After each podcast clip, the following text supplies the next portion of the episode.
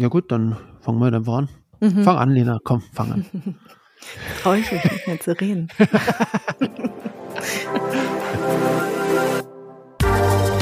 Herzlich willkommen zu einer weiteren Folge A Story Beyond Sports powered by Alpina. Ich freue mich, dass die Lena wieder am Start ist und wir haben heute einen speziellen Gast, oder Lena? Ja, servus Andi erstmal. Ähm, ich freue mich auch am Start zu sein. Und ja, wir haben einen durchaus speziellen Gast. Bevor wir über den reden, würde ich aber dir tatsächlich noch eine Frage stellen. Und zwar, was vermisst du an deinem Sportlerleben am meisten? Also aktuell vermisse ich an meinem Sportlerleben am meisten, genug Sport zu machen. weil weil gerade die Kinder und die ja, Arbeit und das tägliche Leben einfach so Zeit einnimmt, dass ich echt am wenigsten, eigentlich zu wenig Sport mache. Das ist gerade wirklich mein Hauptproblem. Aber wenn du zurückdenkst an so die Race Times, sage ich mal, gibt es da irgendwas, wo du sagst, okay, das vermisse ich wirklich und das andere, so da bin ich auch froh, dass ich das nicht mehr habe. Ja, also ich vermisse schon diese Freude an der Bewegung tatsächlich, weil ja mein Sport sehr von diesem Gefühl gelebt hat, in dem Radsport, in dem Slopestyle ist ja ganz viel Bewegung, Eigenkreationen, Kreativität, ähm, sich entfalten können und das geht mir tatsächlich hin und wieder ab. Und was ich gar nicht vermisse, ist das Rumgereise und nur unterwegs zu sein und wenig zu Hause zu sein, weil ich liebe es mittlerweile einfach, da dreht die Gela auch manchmal durch, dass ich nicht mehr weg will. Aber ich, ich liebe es einfach zu Hause zu sein, weil es hier so schön ist und ich das so genießen kann. Und ja, in Summe ist es aber für mich in Ordnung. Gibt andere Dinge, wo man sich wieder kreativ entfalten kann, wo es auch weniger gefährlich ist, zum Glück. Dann ist unser heutiger Gast auf jeden Fall genau der Richtige. Ähm, tatsächlich für das Thema. Der ist momentan sehr, sehr viel unterwegs. Ähm, wir erwischen ihn auch so ein bisschen zwischen, so inmitten der Saison zwischen zwei Rennen. Äh, Dario Cavietze ist heute dabei. Und äh, was man über den wissen muss, das verrate ich euch jetzt. Wer in einer Skisportfamilie aufwächst und sich dann für Snowboarden entscheidet, der muss schon sehr überzeugt sein und ein Charakterkopf. Genau das ist Dario Kaviezel, damals wie heute. Tatsächlich war das Snowboarden für den mittlerweile 28-Jährigen eine ganz besondere Love at First Ride und eine Liebe, die ihm den Weg in den Profisport ebnete. Mittlerweile ist der Schweizer in der Elite der Paralleldisziplinen angekommen und die Überzeugung, die er schon im Alter von vier Jahren hatte, zahlte sich im vergangenen Jahr aus. Im Parallelriesenslalom wurde er Vize-Weltmeister, im Mixed-Parallelslalom gab es die Bronzemedaille. Das klingt fast so, als würde alles nach Plan und karrieretechnisch immer nur bergauf laufen. Aber auch Dario kennt die Schattenseiten des Sports und das erdrückende Gefühl, wenn die Karriere mit Mitte 20 fast schon wieder vorbei zu sein scheint. Was das mental bedeutet und wie er dank seines Snowboards nicht nur die Liebe zum Sport, sondern auch die fürs Leben fand, das lassen wir ihn besser mal selbst erzählen.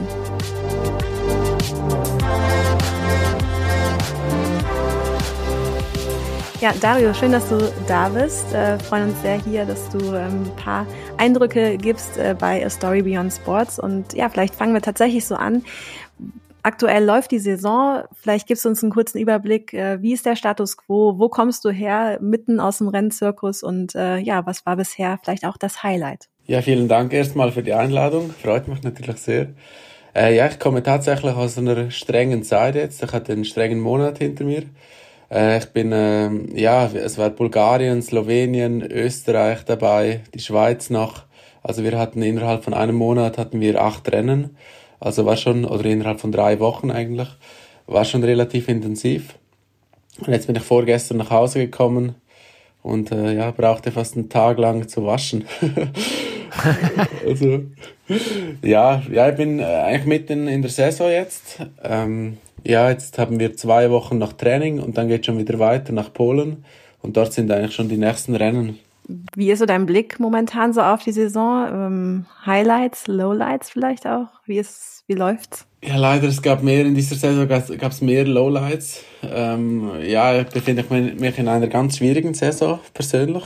Mhm. Normal kenne ich das ein bisschen, ähm, ja, meine Karriere ging stetig ein bisschen aufwärts und irgendwie die Resultate kamen und es ging irgendwie ein bisschen von alleine. Aber diese Saison tue ich mich wirklich schwer. Es ist irgendwie so, der Start ging eigentlich noch gut. Also ich bin mit einem sechsten Rang ins, ähm, ja, in den Weltcup-Zirkus gestartet, eigentlich positiv und dann denkst du so, ja, nächstes Rennen äh, vielleicht der Schritt auf das Podest. Dann kam ein Highlight mit Davos, das war ein, ein Rennen in der Schweiz, das war so mein persönliches Highlight und da habe ich den ganzen Fokus drauf gelegt und äh, leider ist es dort komplett in die Hosen gegangen. Also ich habe nicht mal die Qualifikation gepackt, bin ausgeschieden und dann war ich schon ein bisschen so in einem Negativstrudel drin. Und äh, ja, dann kam wieder das nächste Heimrennen in Schule, wieder nach sechs Toren ausgeschieden. Und ja, das kenne ich dann irgendwie nicht so von mir, oder? Eben wie schon gesagt, normalerweise irgendwie dann kommen diese Resultate und jetzt war es wirklich so eine Zeit, ja, mental auch irgendwie eine schwierige Zeit, wo einfach, ja, dann fängt man an zu studieren und das ist als Sportler, wenn man, wenn man anfängt zu studieren, wird schwierig. Genau, aber ähm, ja, jetzt, zu viel denken ist immer schwierig. Genau, genau, absolut. Ja. Ähm, na, aber jetzt bin ich mich da ein bisschen rausmarbeiten. Jetzt hatte ich im, äh, im letzten Rennen äh, in Simonhöhe in Österreich hatte ich einen Podestplatz. Jedoch nur im, also nur ja im Teambewerb. Das ist halb so wichtig eigentlich, aber äh, war trotzdem wieder ein cooler Erfolg für mich. Und äh, ja, ich merkte auch im, eben in den letzten drei Wochen ging es wieder aufwärts. Und äh, die Leistung hat wieder ein bisschen wieder gepasst. Mentale Herausforderung. Ähm, tatsächlich ist es ja so, dass du vielleicht sogar aber deine größte Stärke vielleicht ausspielen kannst. Ich hatte nämlich gelesen, dass du tatsächlich so ein bisschen als Dickkopf äh, selbst bezeichnest. Also, dass du immer so ein bisschen dein Ding gemacht hast. Äh, auch gerade beim Start in dieses ganze Snowboard live überhaupt, äh, Snowboard zu starten und so. Das, das war auch so dein Ding. Vielleicht ist es jetzt auch wieder eine Zeit, wo du dich darauf besinnen musst, auf diese Stärke bei dir zu bleiben, oder? Ist genauso, ja. Also so Dickkopf, ja, das passt schon zu mir. Äh, ja, ich bin extrem, wie wahrscheinlich jeder Sportler, oder? Extrem ehrgeizig und äh, setze mich da auch ja, viel oft durch, oder? Mit der Meinung und äh, ja, aber trotzdem, ich bin schon einer auch, der, der Fehler immer bei, sich, bei mir selbst sucht. Also ich gehe da nie eigentlich aufs Materialthema rein oder äh, irgendwie Staff, Trainer, keine Ahnung. Ich ähm, bin da schon einer, der, ähm, ja, wenn es halt nicht läuft, da gehe ich voll, analysiere ich mich und äh, ja, was kann ich verbessern, was kann ich tun. Und aber in dieser Saison bin ich auch erstmal ein bisschen so an den Anschlag gekommen und gesagt, hey, ich mache das eigentlich gar nicht so schlecht. Irgendwie mein Material ist auch nicht vielleicht gut genug. Und das ist dann auch ein Punkt so, ich finde es irgendwie viel einfacher, wenn man als Athlet die Schuld bei sich suchen kann und nicht noch irgendwie das Gefühl hat, hey, der Servicemann oder das Material funktioniert nicht ganz so gut. Weil, äh, ja, dann fehlt irgendwie, ja, wenn das Vertrauen irgendwie verloren geht, auch so eben zu, zu, zum Beispiel zum Servicemann, dann ist das eine ganz, das ist eine scheiß Situation irgendwie. Na, das glaube ich, dann fällt halt so das System wahrscheinlich ein bisschen zusammen. Aber wann bist du an dem Punkt, dass du dir überlegst, ob es das Material ist? Schaust du dann deine Linie an oder vergleichst und siehst eigentlich, boah, es schaut eigentlich gut aus, die Linie passt und es muss eigentlich schnell sein, aber es ist nicht schnell, oder? Oder wie, wie, wie kann ich mir das vorstellen? Ja, es war bei mir jetzt mehr ähm, so die Position, alles vom Video hat gepasst, aber das Board unten hat einfach weggeschlagen und es ist schnell mal weggerutscht. Mhm. Und das ist schon ein Zeichen, dass die Kante nicht, nicht so ist, wie sie sein sollte. Und dann, ähm, ja, dann äh, ja, probiert man doch mit der Technik doch noch Kleinigkeiten anzupassen es funktioniert trotzdem nicht. Und dann ist irgendwann schon der Punkt so, okay, die Kante ist, das passt nicht. ja, und dann, äh, ja, ist schon ein bisschen so eben, das hat dann irgendwie nicht hingehauen, ja.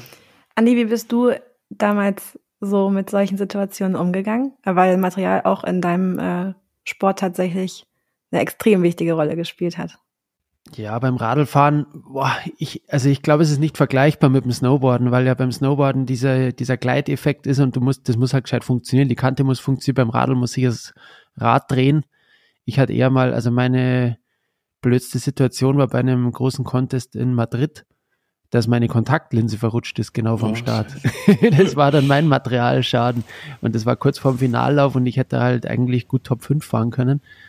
Und dann bin ich halt am Schluss Neunter geworden, weil ich so unentspannt war und einfach meine Leistung nicht zeigen konnte.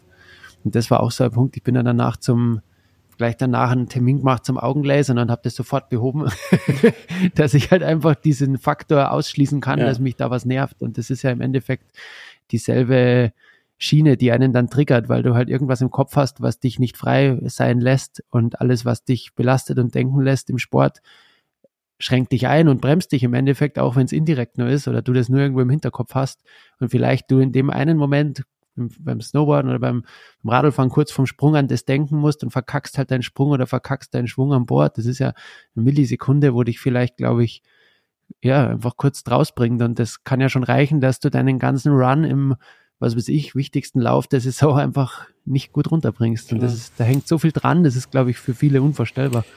Ja, ist echt so, wie du auch sagst, Andi, wenn es mal irgendwie im Kopf ist, dann ist einfach, dann hast du schon irgendwie verloren.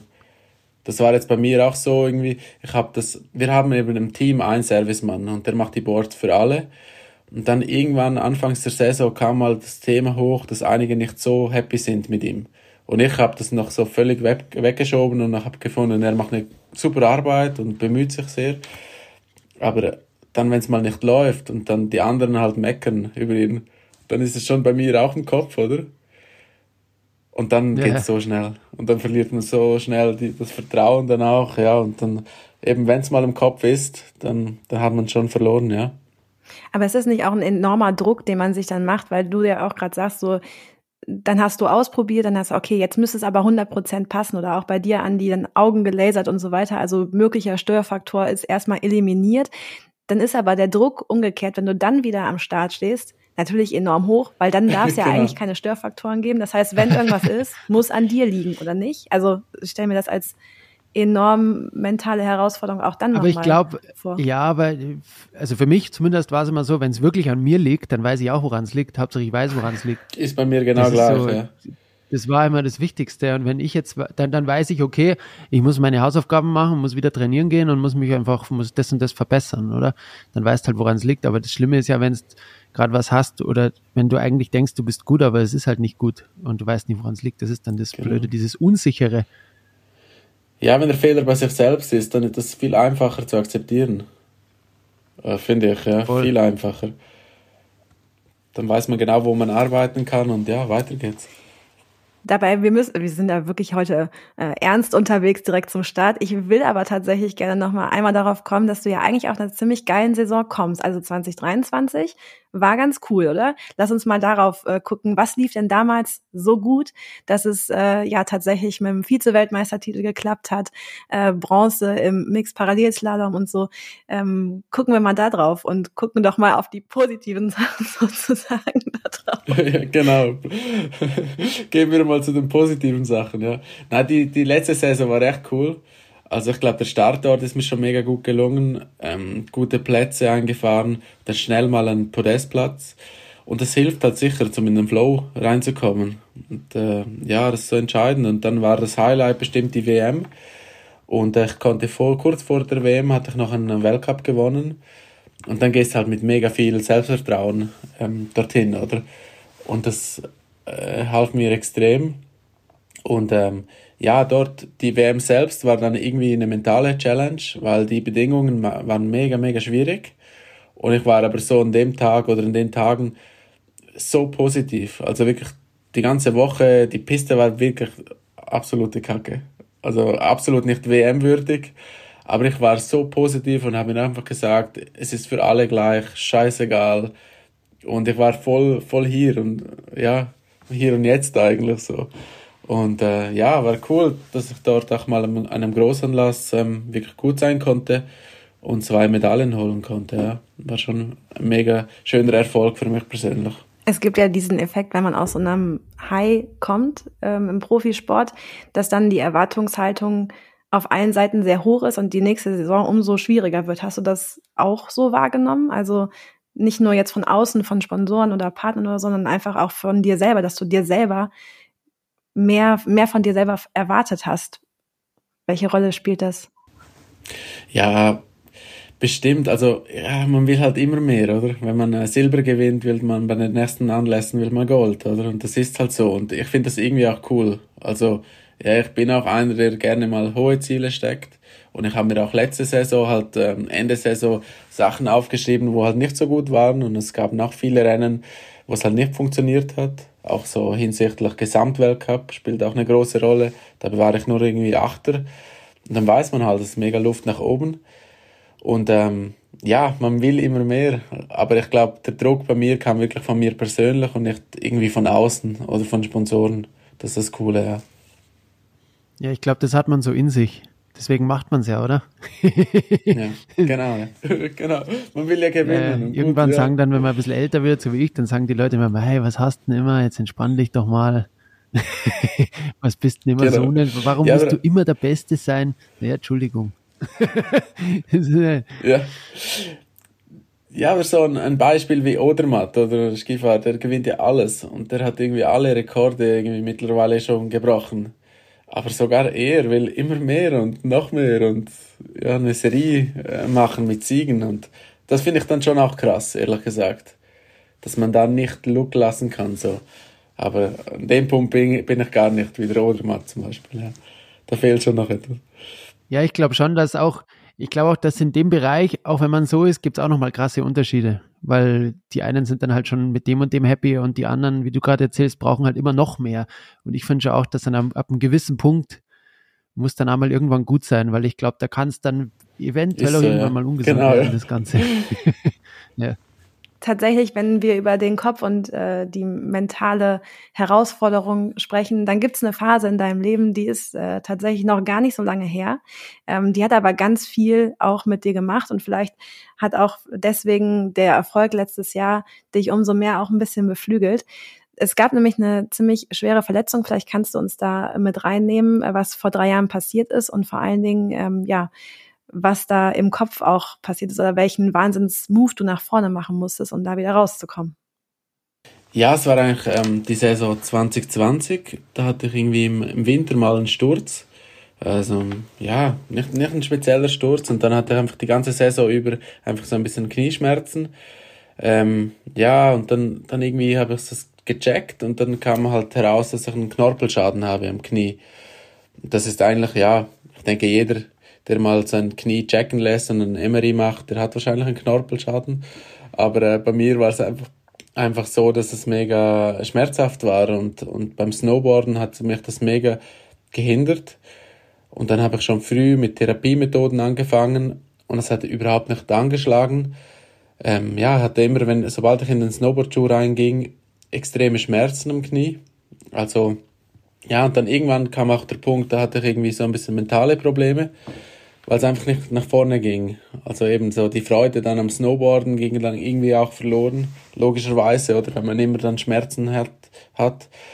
Und ähm, ja, dann habe ich äh, mich dazu entschieden, das zu operieren. Ähm, habe es operiert und dann war der Ehrgeiz halt, also ich habe im September habe ich die Operation gemacht und dann war der Ehrgeiz halt schon da, um in, dieser, in der nächsten Saison, der folgenden Saison noch zu starten. Und ähm, ja, da habe ich alles getan, gemacht, ähm, dass ich so schnell wie möglich halt wieder aufs Board kann. Und äh, ja, dann habe ich glücklicherweise ein mega geiles Comeback gehabt. Ähm, bin äh, gefahren beim ersten Rennen wieder im Januar ähm, und dann aufs Podest gefahren beim ersten Rennen. Und äh, ja, da wäre die Welt für mich natürlich äh, wieder voll in Ordnung. Aber leider, die Schmerzen, die waren immer noch da, auch äh, trotz der Operation, ja. Und äh, ja, das Ganze ging dann halt schon irgendwie so eineinhalb Jahre oder fast zwei Jahre mit dem Knie. Das war dann schon eine längere Geschichte. Auch die ganze Saison dann war irgendwie noch ein Kampf, bis ich das mal in den Griff bekommen habe. Ist ein Thema, was du, äh, Andi, auch gut äh, kennst. Wie geht man dann, wie kommt man zurück? Ja, das ist, ähm, boah, da fragst du jetzt jemanden, der da ziemlich gebrandmarkt ist. also, weiß, also ja. am Ende ist ein riesen Scheißdreck, weil du halt echt, äh, genau. weil du halt eigentlich, also Reha kann geil sein, aber Reha kann auch richtig scheiße sein. Und ähm, ich hatte schon Rehas, die waren super, die waren irgendwie, da war ein Ziel da und das Ziel wurde nach Plan erreicht und danach bist du stärker wiedergekommen und hast wieder toll weitergemacht. Aber es gibt auch Rehas, da läuft es überhaupt nicht und du machst vielleicht wieder in der Reha bei vielen Fortschritten einen Rückschritt, der dich wieder komplett aus der Bahn wirft und da kann es auch mal sein, dass du einfach an allem zweifelst. Und ja, im Endeffekt hat ja der Sportler an sich eine Gabe, dass er sehr ähm, egoistisch an ein Ziel hinarbeiten kann. Und ich, ich glaube, das hat so jeder Sportler in sich drin. Und, und diese Gabe muss man, glaube ich, in der Reha brutal abrufen können. Und einfach sagen, okay, vom Kopf her umschalten, ich habe jetzt eine Verletzung, jetzt ist mein Ziel gerade nicht, der beste Sportler im, in der Disziplin zu sein, die ich mache, sondern halt mein Ziel ist jetzt gerade oder meine sportliche Herausforderung ist, meine Reha erfolgreich abzuschließen. Und das ist halt wieder Challenge, die auch Spaß machen kann. Also kann Spaß machen, weil du hast halt ein sehr definiertes Ziel, was auch, also hat mir damals geholfen, weil ich war damals im Sport an so einem Punkt, wo ich, wo meine sportliche, meine sportlichen Ziele nicht so definiert waren, aber das Reha-Ziel war halt dann mega definiert und dann habe ich da wieder meine ganze Kraft und Energie reingesteckt und habe halt Reha gemacht. Aber es kann dann auch wieder sehr zurückhauen und äh, wieder in die falsche Richtung gehen und man zweifelt und so weiter. Aber wichtig ist wirklich, dass man sich so Ziele setzt und realistische Ziele setzt, weil jedes Ziel, was man erreicht, motiviert einen wieder. Und ich habe da immer mit Zwischenzielen auch gearbeitet, habe gesagt, okay, erstes Ziel ist, keine Ahnung, dass ich wieder bei meinen Füßen zum Beispiel, dass ich zumindest wieder drauf stehen kann. Dann nächstes Ziel, ich kann wieder langsam gehen. Nächstes Ziel, ich kann wieder ohne Krücken gehen oder keine Ahnung, halt irgendwelche kleineren Ziele in dem ganzen Reha-Prozess setzen, die einen dann dem großen und ganzen Ziel wieder sein Sport machen zu können näher bringt. Und so, glaube ich, kann man sich das selber ganz gut ja auch manchmal ein bisschen austricksen, dass man da, dass man halt nicht äh, an der Verletzung da am Ende noch eingeht, weil das ja schon noch immer Gefahr ist. Ja, bei mir war sicher auch die größte Herausforderung ähm, mit so einem Knorpelschaden ist halt Knorpel, das heilt nicht, oder? Das ist so, es braucht, glaube 300 Jahren, Jahre, bis sich so ein Knorpel wieder bilden kann oder so. Also wenn du es mal hast. Das schaffst du. Das schaffe ich. ich glaube dran. also, ja, wenn man das mal hat, dann ist halt irgendwie scheiße. Und dann, dann die Ärzte oder der Arzt hat mir auch gesagt, so irgendwie, hey, du musst irgendwie einen Weg finden, wie du mit dem Schmerz leben kannst. Und das war dann halt schon so ein Satz für mich, so, ich war irgendwie 25, eigentlich, ja, guter Sportleralter. Und dann denkst du schon, fuck, mit dem Schmerz soll ich jetzt noch irgendwie zehn Jahre fahren? Also, unvorstellbar. Und, und das wollte ich dann irgendwie nicht akzeptieren, so dass ich mit Schmerzen fahre. Und dann, dann habe ich wirklich äh, ja, studiert und herumgeschaut mit, mit ja, Konditionstrainern. Und wie gesagt, eben das wollte ich nicht akzeptieren, dass ich eben Schmerzen habe. Und dann war das wirklich das Ziel. Wie du gesagt hast, Andi, mein Ziel dann war, schmerzfrei zu, frei zu sein beim Snowboarden. Und äh, ja, vielleicht hatte ich auch Glück, dass ich da in ein, zwei Personen geraten bin, wo das jetzt tatsächlich funktioniert hat. Vielleicht war es auch mental, keine Ahnung, vielleicht, ja. Man denkt, das hilft und das hilft dann auch, oder? Wenn, wenn man es nur schon denkt. Aber dieses Umschalten im Kopf, diesen Schalter umlegen und die, die Situation für sich neu interpretieren und neu ausrichten. Das ist übrigens was, was äh, man als Nicht-Profisportler sehr bei den Sportlern bewundert. Also sind dann so Momente, wo ich dann immer so sage, okay, das ist so dieses Athleten-Mindset das den Unterschied macht zu mir Normalo so ein bisschen. Ne? Also so, wenn man fragt, was sind das für Typen, die Profisportler werden, das ist so ein, ein Baustein, glaube ich, tatsächlich davon und sehr, sehr wichtig, tatsächlich diesen Schalter umlegen zu können und gleichzeitig ist die größte Herausforderung, das auch zu tun.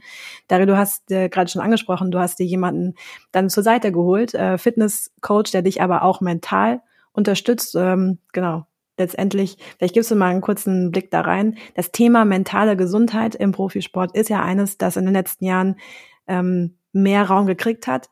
Würdet ihr beide sagen, es hat schon genug Raum bekommen oder geht da noch mehr? Ähm, ja, schwierig zu beurteilen, aber ich denke, geht immer mehr, ja. Also ich denke, auf dem Le Level, wo, wo sich Spitzensportler befinden, oder jetzt, ja, vielleicht ich, da können wirklich 20 Athleten können das Rennen gewinnen. Und ähm, ich denke, da vieles entscheidet, entscheidet sich da wirklich im Kopf oben. Und äh, ja, da sieht man einfach, wer, wer oben im Kopf wirklich befreit ist. Und da spielt die mentale Verfassung absolut eine große Rolle. Und klar, ob man da einen Mentalcoach braucht oder nicht, ist jedem selbst überlassen. Ähm, ich habe persönlich auch keinen Mentalcoach, sozusagen ein typischer Mentalcoach, aber ich befasse mich mega mit dem Thema. Aber äh, ja, sehr schwierig. Also ich denke, wie gesagt, mentale, ja, das Mentale spielt eine große Rolle bei Sportlern. Andi, dein Blick darauf?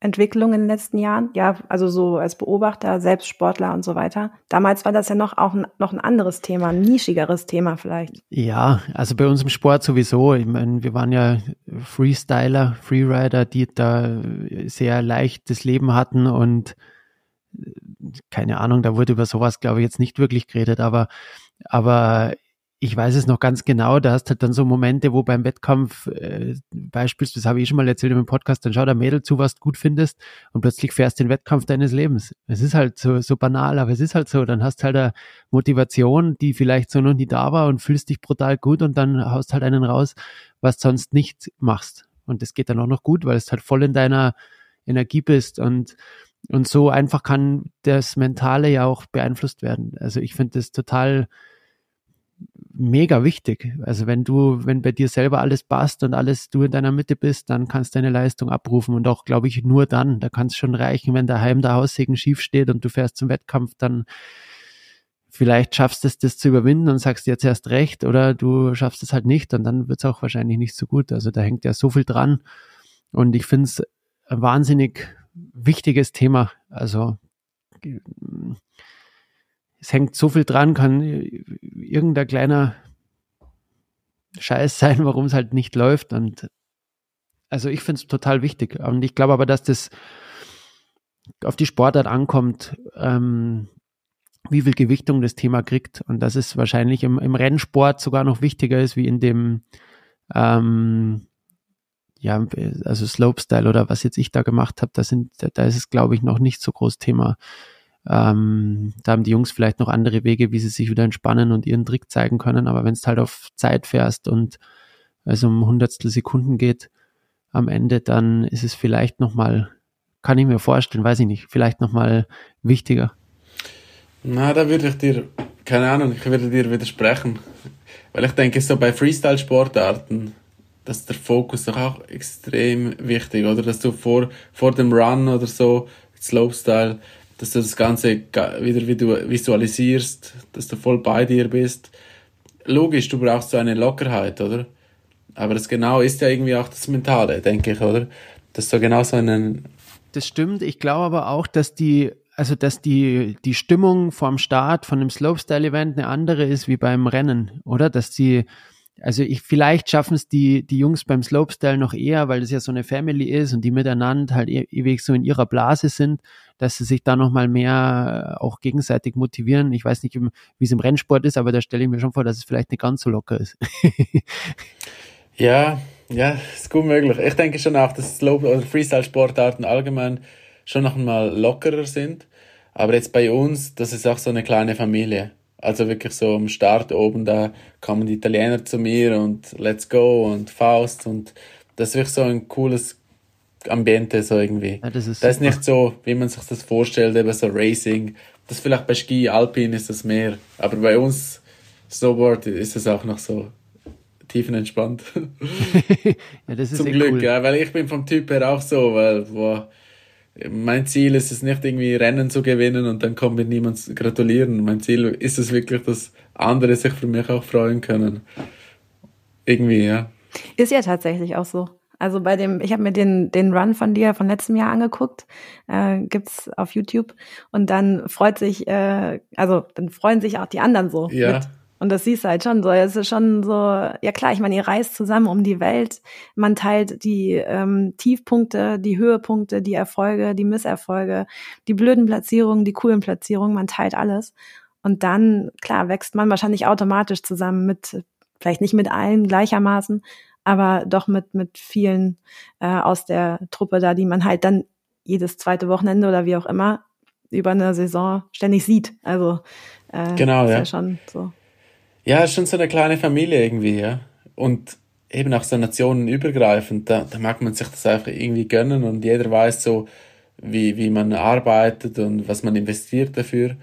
Und ja, eben wie gesagt, ich mag es auch anderen extrem gönnen. Also auch wenn es mir persönlich nicht läuft, da finde ich es immer geil, zu den, dem Sieger hinzugehen und zu gratulieren, ja. Ich finde, das gehört dazu. Und wenn du das wieder zurückbekommst, dann, wenn du mal erfolgreich bist, das ist umso schöner dann, ja. Ich will trotzdem noch mal einmal die Frage noch mal aufgreifen. Glaubt ihr, dass das Thema noch ein Tabu ist? Oder sind wir auf dem Weg zur Enttabuisierung, sich ähm, mentale Unterstützung, egal ob im ähm, Freestyle-Sport oder sowas oder im Rennsport sozusagen. Was glaubt ihr? Tabu oder nicht mehr Tabu? Oder denken wir alles wäre kein Tabu, aber wenn es drauf ankommt, ist es doch noch ein Tabu? Ich denke tatsächlich, dass es kein Tabu ist. Also bei mir ist mehr so, wenn ich sage, dass ich keinen Mentalcoach habe, dann sind die Leute überrascht und so, ah, was, du hast keinen? Und da kommt fast schon so ein bisschen äh, ein Vorwurf, so, willst du nicht mal? Und ja, vor allem, wenn es einem nicht läuft, oder, dann kommen dann halt alle. Und ich glaube, das ist so mega, das denken alle, das gehört zum Profisportler, Mentalcoach. Oder du bist Profisportler, wenn du Mentalcoach hast. Deshalb denke ich, dass das kein Tabu die mehr ist. Mentalcoaches schauen schon immer, bei wem es nicht gut läuft und dann sehen sie schon die Kasse klingeln. Ja, ja, und dann kommt es. ja, den schnappen wir uns gleich. ja, den schnappen wir uns. Also ich glaube auch nicht, dass es ein Tabuthema ist. Ja, ich glaube, das, da sind wir jetzt schon in einer Zeit, wo das, also es wird, glaube ich, auch offen geredet und ich glaube, es ist kein Geheimnis, dass es mal beim Sportler gut läuft und nicht gut läuft und dass es dann auch mental eine große Rolle spielt. Ich, also ich glaube nicht. Ich glaube schon, dass das mittlerweile recht, hoffe ich zumindest, offen ist. Ja. Dass sich da keiner denkt, er darf nicht drüber reden, dass es ihm gerade nicht so gut geht. Das wäre schade. Ich hoffe auch, dass es so ist. Ist natürlich auch eine gesamtgesellschaftliche ähm, Entwicklung sozusagen. Ne? Also man ist ja ganz oft, dass im Sport bestimmte Strömungen sozusagen nochmal verdeutlicht werden, was sich auch gesamtgesellschaftlich tut. Ob das jetzt Erwartungen sind, ob das mentale Offenheit für mentale Gesundheit ist. Ähm, ich glaube, die Zahlen sprechen für sich, dass immer mehr Menschen auch im Normalarbeitgeber, Arbeitnehmermodus sozusagen sich deswegen krank schreiben lassen. Tatsächlich war noch nie so hoch wie letztes Jahr. Ähm, also, das heißt, es wird dann umso deutlicher oder umso wichtiger auch, dass man gerade im Sport, wo sehr, sehr viele Heldengeschichten sind, wo viele Leute auch aufsehen und sagen, hey, das sind meine Vorbilder, dass gerade da dann gesprochen wird, damit es sich auf die gesamte Gesellschaft wiederum übertragen kann. Glaube ich schon, dass es eine entsprechend wichtige Rolle spielt. Ähm, ja, wenn wir tatsächlich in diesem, sag mal, alle Fäden ziehen Modus sozusagen bleiben, ähm, Fitnesscoach, hast du ähm, tatsächlich zwei Trainer, die ähm, mit dir zusammenarbeiten und das läuft aber tatsächlich, also die bezahlst du tatsächlich privat, ist das korrekt? So. Genau, das stimmt, ja. Also da, da sind wir einfach freigestellt. Jeder Athlet von uns, vom Schweizer Team, da, da müssen wir im Sommertraining eigentlich selbst für uns schauen. Und äh, aber ja, für mich stimmt das auch so. Da habe ich die Auswahl oder kann ich die Auswahl treffen vom Konditionstrainer. Klar muss muss dann auf die Kosten ähm, muss die Kosten dann übernehmen, aber äh, schlussendlich kann ich dann entscheiden, wer ich will, oder? Und ähm, ja, deshalb habe ich mich da für zwei entschieden. Ich trainiere beim einen trainiere ich oft ähm, Koordinationsgeschichten, also auf dem äh, Brett mit Rolle und dann machen wir alle möglichen Sachen auf dem. Das habe ich hauptsächlich wegen, dem, wegen der Kniegeschichte gemacht, weil wirklich da so die Feinmuskulatur spricht das extrem an. Das Zusammenspiel zwischen ja, feinen Muskeln und den größeren halt. Und ähm, ja, es geht da wirklich in die Tiefe, das ist noch cool. Und beim anderen Coach ist so ein bisschen mehr, geht ins Crossfit rein. Also da einfach auch schwere Gewichte, aber auch äh, Sprungtechniken und all das. Aber ich finde es noch cool, dass ich zwei habe, so habe ich wirklich die Abwechslung. Und das passt für mich mega gut. Wie ist denn dann die Unterstützung im äh, Profisport ähm, geregelt sozusagen und welche Rolle spielt dabei der Verband? Ähm, ja, Verband, also ich befinde mich schon in einer Randsportart. Es ist schon ein bisschen ein Kampf, sage ich mal. Aber der Verband, also Swissky, unterstützt uns eigentlich relativ gut. Also wir bekommen die, die Hotels und Flüge bezahlt. Wir müssen einfach einen kleinen Mitgliederbeitrag bezahlen.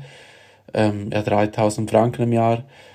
Und dann eben bekommen wir eben, können wir gratis fliegen und übernachten und das ist schon ordentlich Geld, oder?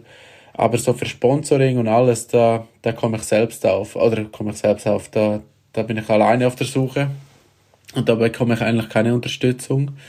Aber ähm, ja, ich grundsätzlich mache das auch mega gerne und äh, das liegt, also ja, es macht irgendwie auch Spaß. Klar, es ist keine einfache Arbeit, überhaupt nicht, vor allem weil man in einer Randsportart ist ist es mega schwierig, da an Sponsoren zu kommen. Aber äh, ja, trotzdem habe ich bis jetzt zum Glück Erfolg. Ja. Du sagst gerade Randsportart. Ist es tatsächlich äh, so und in welchen Momenten merkst du das ganz besonders, dass es eine Randsportart ist? Boah, in vielen Momenten. ähm, ja, wirklich so, du, du kannst Rennen gewinnen oder sagen wir aufs Podest fahren und dann medial ist da so, ja, da kommt nicht so viel. Also da, ja, da muss man schon wirklich eine Medaille holen bei Großanlässen, dass man da mal bei den Schweizer Medien irgendwie mal eine, eine ganze Seite bekommt oder so. Ähm, ja, es, es ist eine Randsportart, war schon immer eine Randsportart, aber irgendwie, ja, ich, ich finde das auch irgendwie geil. keine Ahnung, ja, ich bin da, bin da nicht so, dass ich irgendwie, keine Ahnung, auf der Titelseite überall sein muss oder bei, jedem, bei jeder TV-Show oder so, also es passt voll für mich, ehrlich gesagt. Und der rote Faden zieht sich trotzdem durch, weil so dein Ding machen, ähm, Habe ich gerade am Anfang, glaube ich, schon mal anklingen lassen. Aber das war schon immer so ein Thema. Denn tatsächlich kommst du aus einer Familie, wo mehr Ski gefahren wird als Snowboard. Und du hast dann gesagt, nö, dann fahre ich jetzt aber erst recht Snowboard. Also ist jetzt so, ne, so ein bisschen dieser Individualist äh, unter, unter ganz vielen zu sein, ist doch auch irgendwie so ein bisschen so ein typisch Dario-Ding, oder? Ist schon so, ja. Also so ein krasser Rebell bin ich dann schon nicht. Also wenn mir das Skifahren besser gefallen hätte, dann hätte ich es bestimmt, äh, wäre ich Ski gefahren.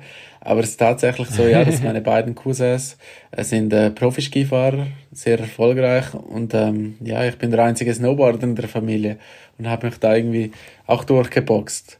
Und äh, ja, aber ich konnte auch von ihnen viel profitieren ähm, sicher eine coole Sache, dass wir drei ähm, Kavietzel sind, die im Wintersport irgendwie so ein bisschen Erfolg haben, ja, ist cool.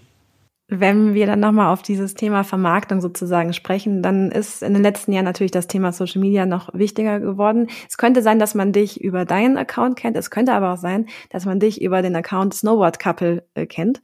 Durchaus möglich. Äh, das ist nämlich deine Verlobte, mit der du das machst. Äh, und ihr seid beide in diesem Sport unterwegs, zu Hause und mit Leidenschaft dabei, oder? Genau, ja, mega. Ja, wir sind jetzt seit fünf Jahren ein Paar, äh, die Ladina und ich. Und äh, ja, haben wir uns, wir haben uns natürlich im Team kennengelernt und dann irgendwann später auch lieben gelernt. äh, ja, mittlerweile sind wir verlobt und äh, ja, machen jetzt ein bisschen so ein Ding draus, so eben mit Snowboard Couple ja, anfangs wurden wir belächelt, wie es halt so ist, Ach, echt? oder? Echt? Also belächelt, ja, also nein, nicht mal belächelt, also auf eine böse Art, sondern wirklich so, es kamen halt Sprüche, oder, von Freunden, Kollegen, so Snowboard Couple, okay, aber alles gut. Ich wäre der Erste gewesen, der solche Sprüche gemacht hätte, von dem her, äh, ja, das nehme ich. aber ähm, ja, ich denke, so Sponsoring, genau Sponsoring-mäßig oder so, macht es halt für uns, uns mega Sinn, uns beide zu vermarkten so bieten wir einfach so ein bisschen eine spannendere Geschichte. Auch medial sind wir halt jetzt viel eher mal in den Medien. Und ähm, ja, auf Social Media, da haben wir nicht mega viel Follower oder so. Das, das ist jetzt nicht das größte Ding bei uns. Aber ähm, trotzdem hilft es schon, wenn wir uns eben, wie gesagt, gemeinsam vermarkten. Ich glaube, die Chancen steigen dann einfach, ja. Wir sind spannender für die, für die Leute einfach, ja. Und sie ist auch ähm, professionelle Snowboarderin. Genau, ja. Sie ist auch äh, professionelle Alpin-Snowboarderin. Ähm, glücklicherweise sind wir ähm, ähnlich, oder, ja, ziemlich ähnlich erfolgreich. Also sie hat bei der letzten WM auch die Silbermedaille gewonnen. Ähm, ja, mega cool halt, oder? Dass wir so beide auf einem Level sind. Nicht irgendwie der eine ist mega, ja, oder hinkt hinten her. So, ist mega cool und deshalb auch ja, vermarktungstechnisch macht, macht es absolut Sinn, dass wir beide ein Ding draus machen. Und das äh, Verständnis füreinander ist auch ein anderes wahrscheinlich. Ne? Also wenn es bei dir mal nicht so läuft, dann weiß sie das genau wahrscheinlich einzuordnen, weil sie es selber kennt, wenn es auch mal nicht läuft, oder? Absolut, ja.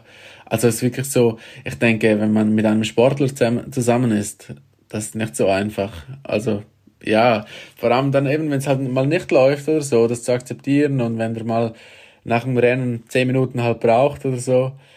Ja, das halt, ja, das kennen vielleicht andere nicht, oder? Normalos, sage ich jetzt mal. Und das bei uns halt das Verständnis schon riesig. Ähm, wir wissen genauso, wir beide brauchen nicht lange, wenn es mal nicht läuft, aber so fünf Minuten, sage ich mal, mal ein bisschen Abstand sacken lassen und dann geht's wieder. Und ja, glücklicherweise sind wir beide da recht easy drauf. Also eben, wenn es nicht so läuft oder ja, das, das geht schnell wieder vorbei. Und welche Rolle spielt das so, das geteilte Sportler oder die, dieses Interesse für den Sport? Andi. Verbindendes Element. Ich muss nur lachen gerade, weil bei uns war es immer dann so ein Running Gag, wenn es nicht lief, dann hat derjenige immer gesagt bei uns, jetzt war kurz, jetzt bin ich kurz angefressen, aber es geht gleich wieder. Ah, geil. Das waren dann immer fünf bis zehn Minuten und dann bist du wieder kommen, ja, jetzt geht's schon wieder. ja, jetzt geht's schon wieder. Eben ist einfach so, die, die 15 Minuten braucht man einfach, gell? Ja, ja, es ist so. Es ist dann kurz blöd, aber dann haut schon wieder hin. ja.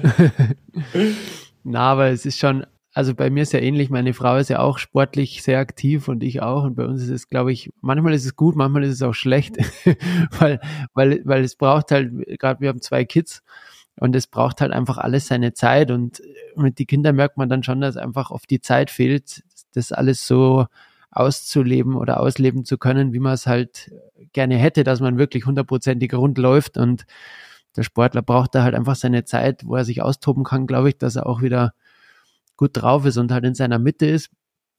Und ich habe gerade wieder so eine Phase, ich habe jetzt, glaube ich, drei Monate kaum Sport gemacht und ich merke halt einfach, dass ich manchmal einfach ungut drauf bin, weil es mir halt brutal fit. Bist unleidig. Ja, ja. Und äh, das sind dann Sachen, die, glaube ich, also versteht sie schon, aber sie will ja trotzdem raus und ihren Sport machen und, und dann sind halt die Kinder zu Hause und ich muss auf die Kinder schauen und ich habe gerade eh viel zu tun und dann bleibt halt genau der Sport auf der Strecke, weil das geht halt gerade einfach dann weniger. Aber in Summe ist es, glaube ich, ganz gut, weil man natürlich vom Grundsätzlichen her einfach versteht, was der andere hat, auch wenn es dann mal oberflächliche Diskrepanzen gibt und man irgendwie mal ein bisschen zankt, aber vom, vom Grund ja, verstehst ja einfach, was der andere gerade durchmacht. Und das ist, glaube ich, schon ganz cool. Gut, bei uns ist schon krass. Wir, wir sind wirklich fast 24-7 zusammen. Also irgendwie, sie ist halt im selben Team wie ich, dann wir machen, Männer und Frauen starten immer am gleichen Tag, am, am selben Ort. Und äh, ja, da hat man irgendwie wenig Ausweichsmöglichkeiten, oder? Aber irgendwie trotzdem, wir finden da irgendwie noch einen easy Weg. Also fünf Jahre lang hat's geklappt. ja, bis, jetzt, bis jetzt auch cool. Das siebte kommt erst. oh, scheiße, scheiße, sag das nicht. oh, das ist aber klar. Du bist positiver. Geil. ähm, welche Rolle hat sie gespielt, als es jetzt zum Beispiel Anfang der Saison nicht so gut lief? Ja, das Ding ist eben, ihr läuft auch nicht so gut. Deshalb. Okay. okay. Also ja, wir sind da wirklich auch diese Saison wieder ein bisschen ähnlich unterwegs. Ähm, sie tut sich auch ein bisschen schwieriger. Ähm, ja, auch ein bisschen das Materialthema ist auch hochgekommen bei ihr. also nicht nur das, es gab auch andere Dinge. Aber ähm, ja, trotzdem, es hilft schon, auch wenn es ihr gut lau laufen würde. Also das, das wäre eigentlich scheißegal also für mich. So, ähm, es hilft trotzdem, wenn man einfach jemanden hat zu reden und wo man wirklich etwas kann ansprechen kann, voll ehrlich sein kann. Das hilft bestimmt. Äh, jedem übrigens. Also nicht, nicht nur im Profisport. Also eben eigentlich ist das ja, das ist ja ein Mentalcoach, oder? So ein bisschen. Also klar, nicht, äh, nicht gelernte, aber man, man redet halt drüber, oder? Man geht dann irgendwie in die Tiefe und man, man halt mit jemandem sprechen kann, den man auch, den man auch mag und nahe ist ja, das für mich schon ein bisschen geht in die Schiene, oder? Und das, also, was tatsächlich so ist, es, es schützt dich vor einem ganz ekelhaften Selbstgespräch, was du ja auch führst mit ja. dir selber, ja. Und wenn du das aussprichst, Absolut. hast du halt die Möglichkeit auch, diese Dinge auch nochmal aus einer anderen Perspektive zu hören. Wenn du nämlich nur mit dir selber redest, dann ist das eine relativ einseitige Geschichte, weil es nur immer wieder deine Denkmuster ja bestätigt und so weiter. Also wer nicht da drin ist, einen Ansprechpartner zu haben, ähm, und es ist nicht so selten, dass Sportler zu Sportlern finden. Also es ist ja, kann kein Zufall sein. Gibt es auch in anderen Berufsgruppen. Es gibt auch viele Journalisten, die zu Journalisten genau. finden. Gibt es ja, auch. Absolut. Ähm, so klar, dann, dann teilt man schon mal das Verständnis für den Job und muss sich darüber nicht in die Haare kriegen, kann man fünf andere Themen finden, genau. über die man sich in die Haare kriegen kann, vielleicht. genau. Ja. die gibt's immer. die gibt's immer. Ja, aber es, also ich glaube schon, dass es eine Rolle spielt. Und ich, wenn du hast halt denselben Jahresrhythmus, gerade weil ihr teilt ja auch nicht nur den Berufsstand Profisportler, sondern auch noch die Disziplin. Das heißt, ihr seid ähm, beide zu ähnlichen Zeiten unterwegs und angespannt und so weiter und so fort. Ich glaube, schwierig wird es dann, wenn der eine Wintersport und der andere hat irgendwie so einen typischen Sommersport. Ja, das, dann ist, glaube ich, einfach, genau. Ja, das ist spannend, glaube ich. Tatsächlich. Nur schon mit Ferien und alles, Erholung dann, das ja, überschneidet sich dann ein bisschen. Oder eben nicht, ja. Ja, ähm, ich, meine letzte Frage wird eher so gehen ähm, Richtung Zukunft. Es stehen auch in den nächsten zwei Jahren durchaus noch ein paar Highlights so im Fokus, ähm, auf die du vielleicht deine mentale Energie und deine Gedanken auch lenken kannst, oder? Vielleicht kannst du mal so ein bisschen in die Zukunft malen am Horizont. Gibt es, glaube ich, ein wichtiges Event, womit dem du so liebäugelst, glaube ich. Mega. Also ja, es gibt zwei große Events die nächsten zwei Jahre. Also im nächsten Jahr ist die, die Weltmeisterschaft zu Hause, also in St. Moritz in der Schweiz. Das ist mega Highlight für mich als ich bin auch von Graubünden und äh, sehr nahe von da, wo ich aufgewachsen bin. Deshalb ist es ein mega Ding für mich, dass ich wirklich die Weltmeisterschaft zu Hause fahren kann. Und dann kommt hinzu ein Jahr später die Olympischen Spiele in, in Mailand Cortina. Und äh, ja, Olympische Spiele, da muss ich nicht so viel, viel dazu sagen, das ist immer ein riesiges Highlight für einen Sportler. Nur alle vier Jahre. Ja, ist natürlich äh, ein Rennen, der Druck ist da, und ich freue mich voll drauf, ja. Also es sind zwei coole, coole Jahre vor mir. Motivierend. Hast du schon mal Olympia in deiner Karriere gehabt oder noch nicht? Doch, ich konnte schon zwei Olympische Spiele fahren. Ähm, in äh, Korea die erste und dann in China die zweite. Also ähm, ja, konnte schon reinschnuppern, leider noch keine Medaille geholt. Ähm, ja, aber ich Vielleicht kommt es, vielleicht nicht. Mal schauen. ja, wir haben da halt wirklich nur, gell, bei uns, also ja, ein Rennen bei uns. Ähm, da muss halt der Beste gewinnen, oder? Und ja, man, man tut das Beste und auch ich werde das Beste tun, dass ich da wieder am, am Start stehen kann und zu den Besten gehöre oder der, der Beste bin. Aber schlussendlich ist auch eine, der Tag X, oder? Der entscheidet dann. Ja, das ist eine mentale Challenge, aber ich finde es voll geil. Ja, ist, glaube ich, alleine geil, dass der, der Sport, den man macht, olympisch ist, oder? Dass die Möglichkeit genau. hast, das zu machen, ist schon, stelle ich mir richtig cool vor. Ja, da bin ich mega happy. Also eben das, ich habe von Randsportart geredet, oder? Und deshalb für uns ist Olympia extrem wichtig.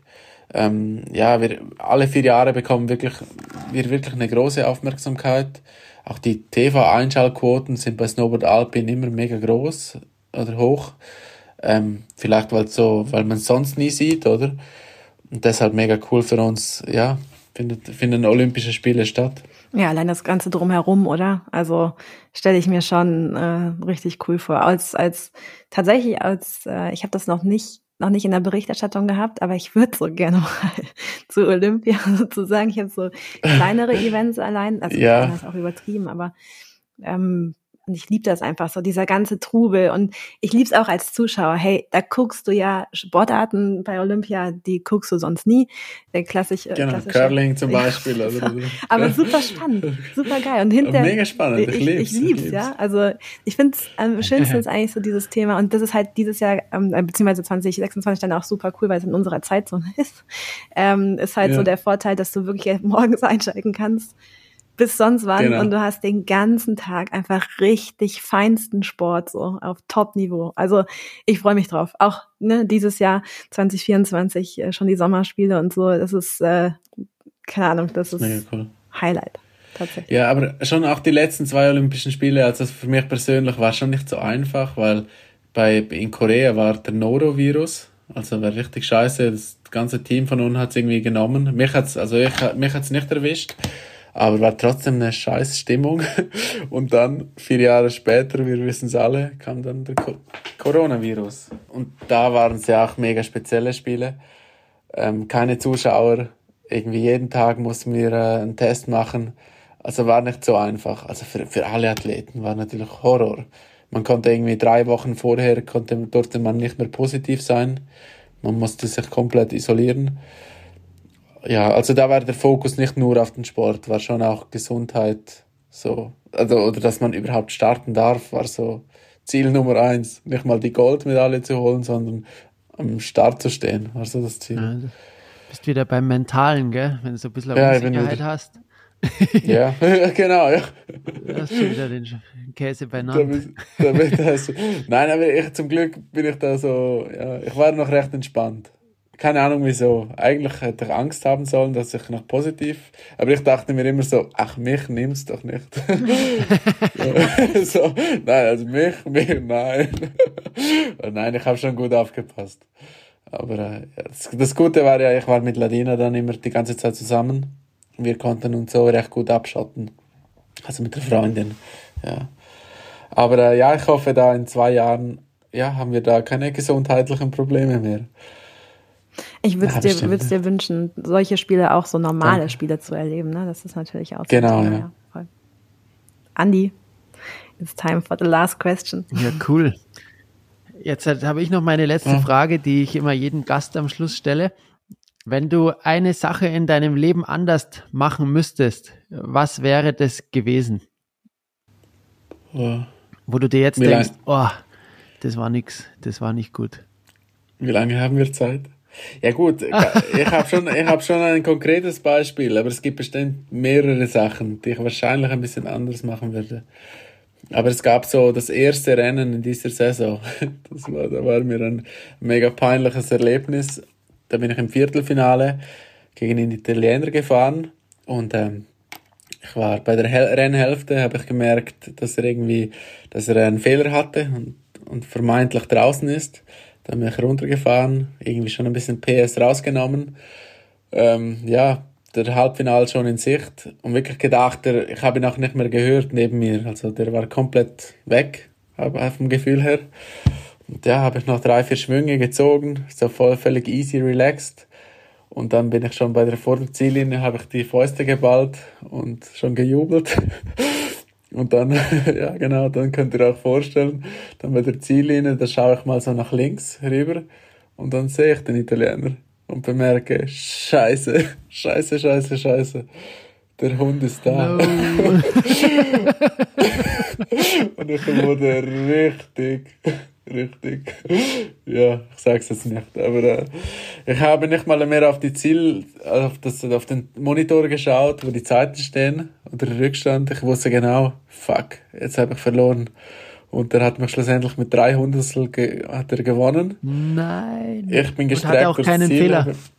Nein, er kann, nein, nein, nichts. Also, eben, ich habe ihn äh, bei der Rennhälfte wirklich, es war so krass peinlich, habe ich wirklich gedacht, also ich habe den Ratter gehört von ihm und dann normal im Parallelsport hört man den Gegner wirklich gut. Also man kann einschätzen, ist er zwei Zehntel hinten, ist er eine halbe Sekunde hinten, ist er eine halbe Sekunde hinten, hinten oder nicht, ja. Und ähm, ja, aber ich habe den komplett nicht mehr gehört und äh, ja, gedacht eben schon, jetzt mache ich mal ein paar coole Turns für den Halbfinal. Und äh, ja, der hat mich. Dann kam er noch. Dann kam er noch, der Ach, Scheiße. Edwin Corati. und das war dann schon eine, eine krasse Lektion für mich, ja. Also übelst, oder? Dann kommst du ins Ziel, oder alle, ja, wissen, oder? Scheiße, was ist los mit dem? Irgendwie, und dann, ja. Und normalerweise, ja, das, ist richtig unangenehm. Und das brauchte schon Zeit. Also wirklich, das, ich konnte nicht so schnell einfach drüber lachen und hahaha, es brauchte schon so eine Woche, bis ich das irgendwie verarbeitet habe. War scheiß Situation, also das würde ich bestimmt anders machen. Und das, ja, das wäre so ein Beispiel, ja. Gutes Learning, ab jetzt immer durchziehen. Immer durchziehen, ja, das war wirklich so, fuck.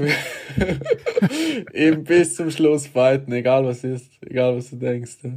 Das macht man nur, nur einmal im Leben, ja. Aber es war schon unglücklich. Also, ja. Es kamen zum Glück ein paar ja, gute Athleten zu mir hin und sag, haben gesagt, eben, shit happens, oder? Ist ihnen auch schon passiert, irgendwie, ja. Aber war schon, war schon schön peinlich, ja. War schon eine Faust in die Fresse. Aber das hat vielleicht gebraucht, gell? Ja, vielleicht, ja. das stimmt. Ist immer man, man reift ja auch. Das ist so ein Erwachsenen-Ding. Ja. Man reift ja auch. Rennen ist ja, erst ist vorbei, so. wenn unten. So ist ja ein, ein, gutes Learning an sich. Genau, also, genau. Vielleicht ja. kann, vielleicht kann man es wieder tun. Absolut. Ja. Dario, vielen Dank. Na, war eine, war eine Lektion, ja. Ja, vielen Dank euch, ja. Hat Spaß gemacht. Jawohl, danke dir. Sehr interessant. Habe ich auch noch nie geredet über, über so eine Sportart und so. Das finde ich cool. Daumen cool. sind gedrückt. Vielen, vielen Dank. Ja. Also ganz nach dem Motto, wer zuletzt lacht, lacht am besten, oder? ganz lustige Geschichte, die uns der Dario aber ehrlich gesagt hat, finde ich mega cool, dass meine Frage mal ganz klar beantwortet wird. Ähm, Lena, ich fand super cool, sehr interessante Geschichte. Auch mal einen Einblick in eine, ja, auch in eine Sportart, die ich jetzt so noch wenig kenne und auch mentale Themen, die, glaube ich, viel mehr noch, auch wenn sie schon gewichtet werden, aber vielleicht noch mehr Gewichtung verdient haben und brauchen. Das wird uns, glaube ich, allen helfen. Wie hat es dir denn gefallen? Sehr, sehr gut tatsächlich. Ich finde es auch wichtig, dass wir darüber gesprochen haben. Ich meine, wir erleben hier irgendwie einen 28-Jährigen, der sich ganz bewusst für den Profisport entschieden hat, diesen Weg einzuschlagen und auch ganz bewusst darüber spricht, dass es nicht immer nur alles super geil ist und äh, ja, irgendwie Traumjob und äh, alles nur immer nach oben. Und der aber auch darüber spricht, was es eigentlich bedeutet, wenn es eigentlich immer hochging und dann irgendwann mal so eine Phase kommt, wo es nicht läuft. Und ich finde, diese Rückschlagsphasen, die kennt jeder. Die kennst du, die kenn ich, die kennt, äh, kennen hoffentlich unsere Zuhörenden. Also ähm, ich glaube, die sind sehr wichtig tatsächlich, weil sie dich auch prägen. Und ich finde, das kann man mitnehmen, ähm, dass es auch den Dario irgendwie persönlich nach vorne gebracht hat, wenn es mal nicht so rund läuft. Ja, egal was passiert, für irgendwas ist es dann doch immer gut. Das ist, glaube ich, da auch ganz passend dafür. In der Tat, in der Tat. Ja, Andi, ich würde sagen, ähm, wir starten dann auch mal. Aber wie sieht es bei dir aus? Sportmäßig, was in Sicht oder too much to do? Ich gehe jetzt, ich gehe jetzt eine Skitour. So schaut's aus. Aha. Aha. Dann weißt du aber, was zu tun ist. Auf jeden Fall das richtige Equipment einpacken. Habe ich. Also Lawinen gibt es keine, wo kein Schnee, keine Lawine, aber ich bin am Start. Und wenn ihr da draußen auch demnächst äh, wieder Bock habt, so ein bisschen auf Wintersport, äh, wenn es nicht gerade wieder 14 Grad hat, sozusagen, dann äh, würden wir euch, darf ich glaube ich so für dich mitsagen, empfehlen, mal bei Alpina vorbeizuschauen. Da gibt es nämlich alles, was ihr dafür braucht. Tatsächlich von äh, Kopf bis Sichtfeld, würde ich mal zusammenfassen. Cool. Dann würde ich sagen, macht es gut. Wir sehen uns beim nächsten Podcast. Ich wünsche euch was. Tschüssikowski. Tschüssi.